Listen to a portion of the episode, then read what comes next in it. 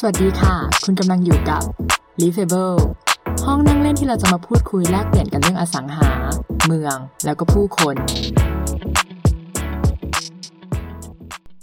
อาใน EP ที่แล้วเราพูดถึงปั๊มกลางเมืองกันไปแล้ว มาพูดถึงปั๊มนอกเมืองบ้าง ซึ่งก็จะเป็นย่านชานเมือง ถ้าทุกคนมาดูปั๊มชานเมืองอะ่ะ มันจะอลังการเวอร์วังมากนะ มันจะไม่ธรรมดานะ คือ มันแทบจะเป็นห้างย่อมย่อมไปแล้วอะแทบจะเป็นแบบคอมมอโดยเฉพาะพื้นที่ชานเมืองที่แบบเป็นมีผังเมืองสีเหลือง สีส้มอะไรอย่างเงี้ย คือผังเมืองพื้นที่เราเนี่ยไม่ค่อยมีพื้นที่สีแดงใช่ไหมยกเว้นมันจะเป็นที่ดั้งเดิมเนาะที่ที่เป็นตลาดสด มันก็เลยแทบจะไม่ค่อยมีห้างขึ้นนะคะ ยกเว้นคอมมอเล็กๆ อะไรเงี้ยเออปั๊มที่ มีไซซิ่งแบบใหญ่ๆอะสิบไร่ ก็คือกลายเป็นพื้นที่รีเทลเลยนะ มีทุกอย่างอยู่ในนั้น อ่าแน่แน่แน่ๆที่ต้องมีปั๊มนอกเมือง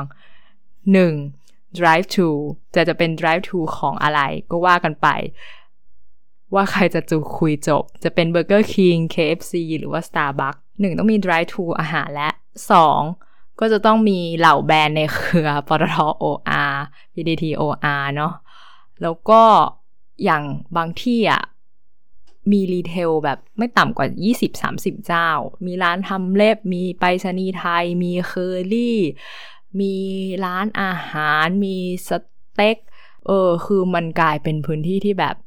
กลายเป็นพื้นที่ที่ชาวชานเมืองอะค่ะ เข้าไปเข้าไปทำอะไรในนั้นเยอะมากเลยนะ เพราะด้วยความที่ผังเมือง มันไม่ได้ทำให้มีจุดที่เอื้ออำนวยต่อการสร้างห้าง มันเป็นพื้นที่สำหรับที่อยู่อาศัยค่ะ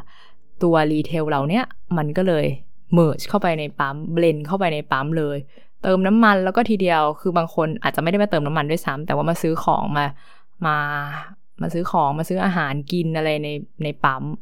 ร้านนงร้านนวดทำเล็บซาลอนอะไรเงี้ยอยู่ในปั๊มหมดเลยนะคะ ถ้าเป็นพื้นที่แบบ ชันเมืองแล้วไซส์ใหญ่ ๆ